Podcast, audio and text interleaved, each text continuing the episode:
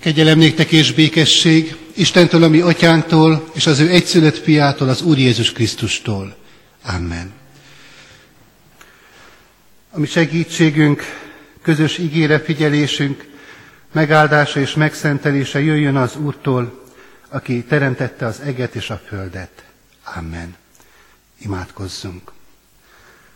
Urunk Istenünk, mindenható mennyei atyánk az Úr Jézus Krisztus által, hálás szívvel állunk meg Te előtted ebben a délutáni órában, megköszönve e mai nap áldásait, megköszönve annak lehetőségét, hogy itt a Te házadban, a Te igét köré gyülekezve együtt lehetünk abban a reménységben, hogy épülhetünk a hitben, a szeretetben, növekedhetünk abban a kegyelemben, amelyet a Te fiadban, Jézus Krisztusban nyerünk.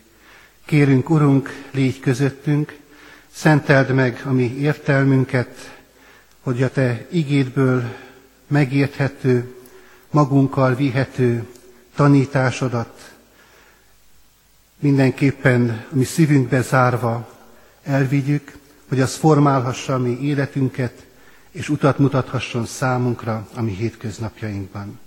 Kérjük ezért a Te szent lelkedet, védj körül minket, szentelj meg minket Jézus Krisztusért. Amen. Kedves gyülekezet, kedves testvérek, mai hitmélyítő, tanító Isten tiszteletünkön soron következő Heidelbergi KT kérdés, a 16-os számú, amely így hangzik, miért kell tudni Jézus Krisztusnak valóságos és igaz embernek lennie. A KT kérdésre a felelet így fogalmazódik, azért, mert Isten igazsága azt kívánja, hogy ugyanaz az emberi természet tegyen eleget a bűnért, mely a bűnt elkövette. Márpedig aki maga bűnös, az másokért eleget nem tehet. Kedves testvérek, kedves gyülekezet, a KT kérdéshez kapcsolódóan Isten írott igéjét olvasom, Lukács írása szerinti evangélium 23. fejezetéből, a 32. verstől a 34. vers végéig, és a 39. verstől a 43. vers végéig. Két gonosztevőt is vittek, hogy vele együtt végezzék, végezzék ki őket. Amikor arra a helyre értek, amelyet koponya helynek hívtak, keresztre feszítették őt és a gonosztevőket, az egyiket a jobb, a másikat a bal keze felől. Jézus pedig így könyörgött. Atyám, bocsáss meg nekik, mert nem tudják, mit cselekszenek. Azután sorsvetéssel osztózkodtak ruháin. A megfeszített gonosztevők közül az egyik így káromolta őt. Nem te vagy a Krisztus? Ments meg magadat és minket is. De a másik megrótta, ezt mondva neki. Nem féled az Istent, hiszen te is ugyanazon ítélet alatt vagy. Mi ugyan jogosan, mert tetteink méltó büntetését kapjuk, de ő semmi rosszat sem követett el. Majd így szólt, Jézus, emlékezzél meg rólam, amikor eljössz királyságodba. Erre ő így felelt neki, bizony mondom néked, ma velem leszel a paradicsomban. Foglaljunk helyet, kedves testvérek, és nyitott szívvel hallgassuk Isten hirdetett igéjét. Kedves gyülekezet, kedves testvérek, egy héttel ezelőtt hitmélyítő Isten tiszteletünkön a Heidelbergi KT 15. kérdését vizsgáltuk, amelynek a kérdése így hangzott, milyen közben járót és szabadítót kell hát keresnünk. És a felelet erre a KT kérdésre így fogalmazódott meg, olyat, aki valóságos és igaz ember, mindazáltal minden más teremtménynél hatalmasabb, azaz egyszer, mint valóságos, igaz Isten is. Krisztológiai egyik fontos alaptanítása kerül itt rögzítésre ebben a kérdésben. Krisztus kettős természetét tanítja Káténk ezekben a kérdésekben. Egyrészt arról szól, Jézus valóságos és igaz ember, másrészt valóságos Isten is. A mai és a jövő vasárnapi hitmélyítő istentiszteleteken ezt a két kérdést vizsgáljuk majd tovább. A mai istentiszteleten arról lesz szó, hogy Jézus emberi természete mit jelent, miért kellett neki valóságos és igaz embernek lennie, és a jövő vasárnapi istentiszteletünkön pedig arról szól majd a tanítás, azt a kérdést boncolgatjuk, hogy miközben Jézus Krisztus valóságos ember volt, miért kellett egyszerre valóságos Istennek is lennie. Mai kérdésünk tehát Jézus Krisztus emberi mi voltára irányul. Lehet, hogy többen is vannak az itt jelenlévők közül, akik úgy gondolják, hogy erről a kérdésről szükségtelen beszélni. Hiszen az evangéliumok nagyon kézzelfogható módon mutatják be számunkra Jézus személyét.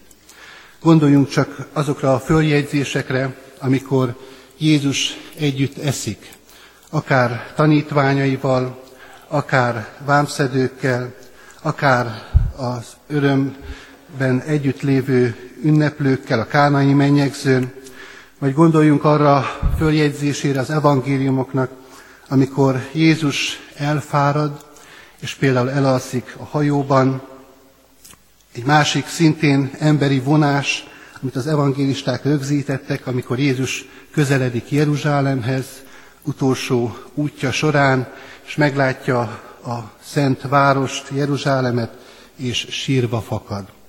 Nos hát mindezek mozzanatok olyan emberi tulajdonságokról állulkodnak, amelyek nyilvánvalóvá teszik előttünk, hogy a názáreti Jézus ember volt. És az egész passió történet, amelynek most egy részletét olvastam föl, szintén ezt támasztja alá. Hiszen miről van szó ezekben a följegyzésekben? Kínról, összeroskadó és vérző emberi testről.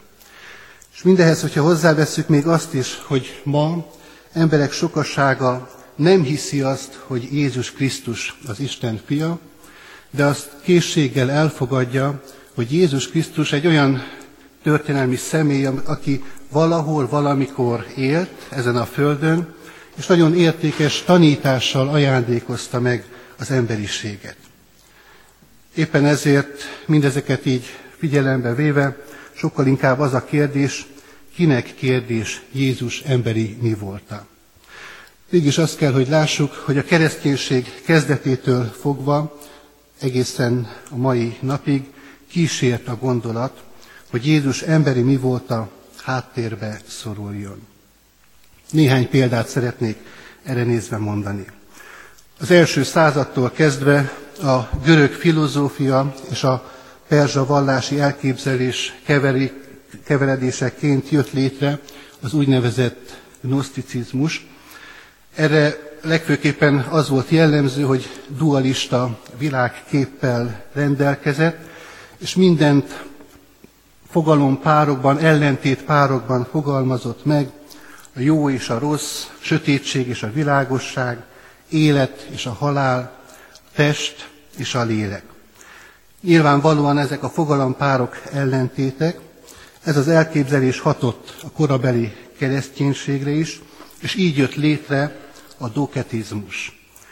Test és a lélek szerintük összeférhetetlen, és Jézus Krisztus isteni lénye, amit nyilvánvalóan vallottak, nem tűrhette az alantas földi testet.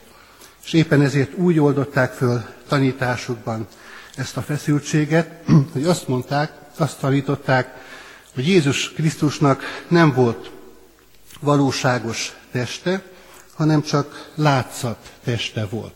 Innét az elnevezés is, a doketizmus elnevezés.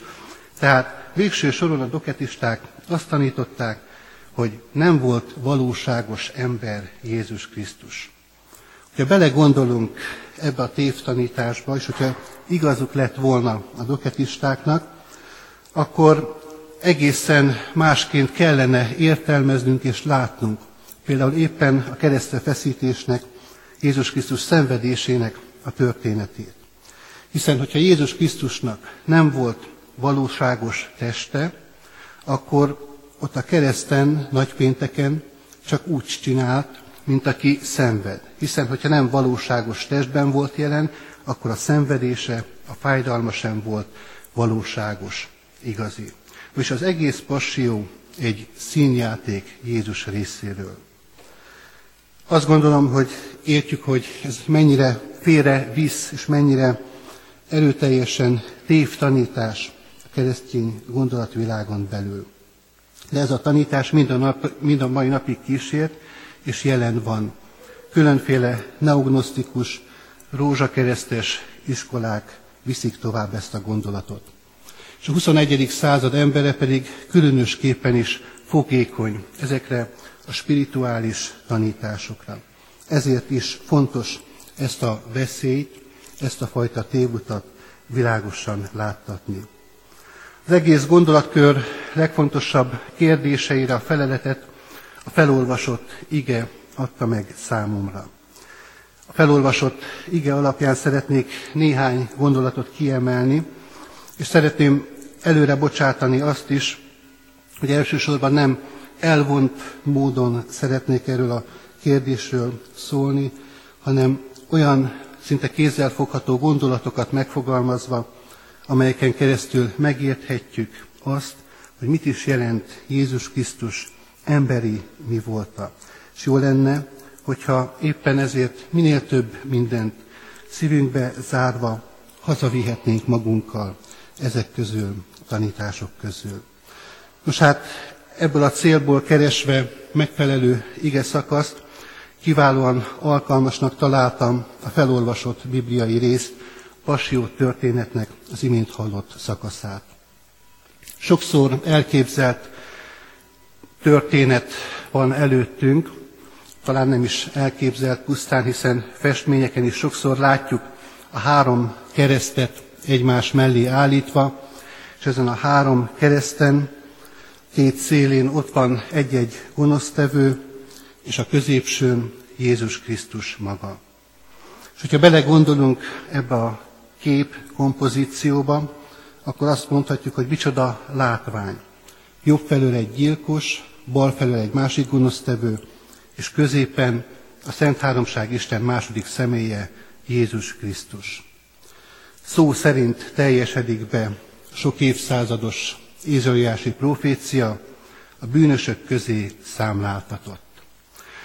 Keresztre feszítés Jézus Krisztus korában az egyik legbrutálisabb kivégzési mód volt.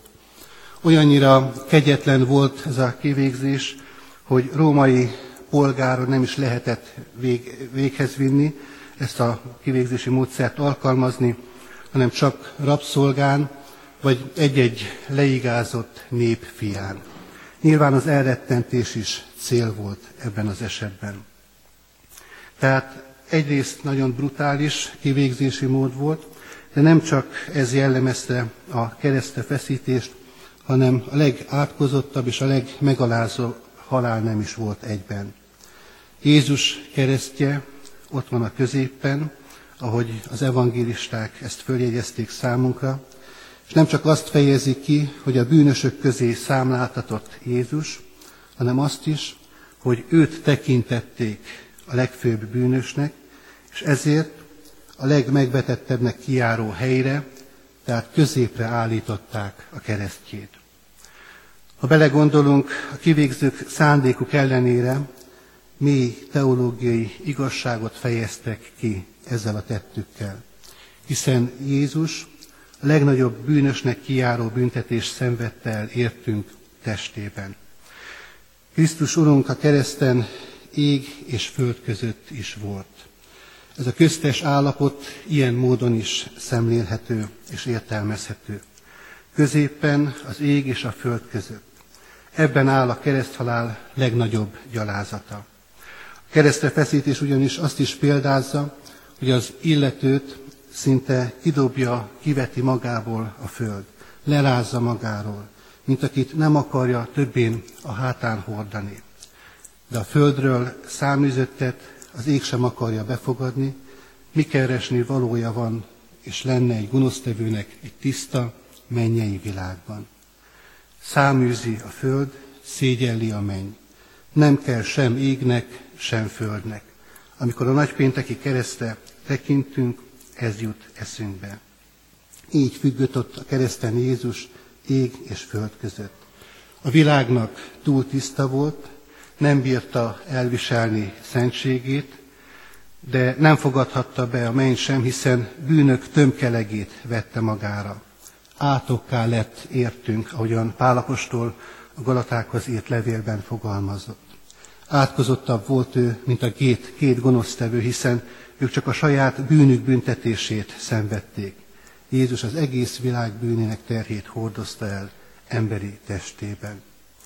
De éppen ez a középen, a kereszten függő állapot, ez a köztes állapot kifejez valami mást is.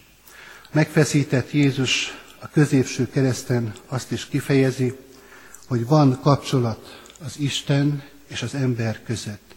Az Isten igazsága elégtételt nyert. Az ember Jézus Krisztus elszenvedte büntelenként a legsúlyosabb bűnt elkövetőnek a büntetését is. Így van lehetőség megállni az élő Isten színe előtt. Nem ítéletre várva, hanem a kegyelmet elfogadva. Hogyan állunk Isten előtt? Lehet rettegve, és lehet a kereszte hittel tekintve. Krisztusban hívő emberként nyilván ez utóbbi, a helyes magatartás. Olvastam egy történetet az őserdei missziós történetek között, ahol egy hottentotta asszony, aki megtért Krisztusban új életre jutott, egyszer a barátnőjével beszélgetett, és a barátnője tőle megkérdezte, hogy nem féle a haláltól. És ez a pogányságából megtért keresztény asszony gyermeki hittel válaszolta. Nem. Ha megérkezek a mennybe, körülnézek, hogy hol van Krisztus. Hogyha megtaláltam, akkor elbújok a háta mögé, ha Isten rám tekint, nem lát mást, csak őt, Krisztust. Nyilván nem a legprecízebb teológiai megfogalmazás ez, de mégis a lényeget nagyon jól kifejezi és visszaadja ez a gondolatsor. Jézus Krisztusra tekintve nyerünk kegyelmet Isten színe előtt. A két lator magatartása is eltérő ebben a fölolvasott történetben. Azt láttuk, hogy az egyik szitkozódott, gúnyolódott, mert csak embert látott a középen lévőben. A másik kegyelmért könyörgött, mert felismert a tövis koronásban a mennyek királyát. Sőt, meg is fogalmazta, hogy az ő büntetésük jogos, azért szenvednek ott két oldalt Jézus Krisztus mellett, Jézusi azonban igazságtalan, és mégis szenved, mégis vállalta az igazságtalan szenvedést. Föld és ég között, üdvösség és kárhozat között kitárt karokkal középen ott van Jézus, és hív most is magához minket, azt mondván, jöjjetek én hozzám minnyájan, akik megfáradtatok, és megterheltettetek, és én megnyugvást adok ti néktek. Amen. Értek és együtt közösen imádsággal folytassuk Isten tiszteltünket. Urunk Istenünk, hálás a szívünk azért, mert Te igédnek üzenetéből megérthettük mindazt a szándékot, mindazt a tervet, amelyet velünk elveszett bűnös emberekkel kapcsolatosan elgondoltál és megvalósítottál. Hiszen Jézus Krisztus, aki mi érettünk egészen emberré lett, értünk vállalta az emberi bűn átkát, büntetését, a halált. Köszönjük neked, Urunk, ezt a kegyelmet, amelyet ilyen módon elkészítettél, és elérhetővé tetted számunkra. Könyörülj meg rajtunk, Urunk, hogy mindezt teljes szívvel, hittel elfogadjuk, és úgy tudjunk tekinteni Te egyszülött fiadra, mi megváltó Urunkra, Jézus Krisztusra, mint aki valóban mi érettünk vállalva minden fájdalmat, minden terhet, minden büntetést, emberré lévén megváltott minket. Ő benne reménykedhessünk, ő legyen a mi életünknek is középpontja. Kérünk, hogy lelked által munkád ezt mindannyiunk életében. Amen. Mondjuk el együtt közösen az Úrtól tanult imádságot. Mi, atyánk, aki a mennyekben vagy, szenteltessék meg a te neved, jöjjön el a te országod, legyen meg a te akaratod, amint a mennyben, úgy a földön is. Minden napi kenyerünket add meg nekünk ma, és bocsásd meg védkeinket, miképpen mi is megbocsátunk az ellenünk védkezőknek. És ne vigy minket kísértésbe, de szabadíts meg a gonosztól, mert tied az ország, a hatalom és a dicsőség mind örökké. Amen. Vegyük Isten áldását. Az Istennek békessége, amely minden értelmet felülhalad, őrizze meg szíveteket, gondolataitokat az Úr Jézus Krisztusban. Amen.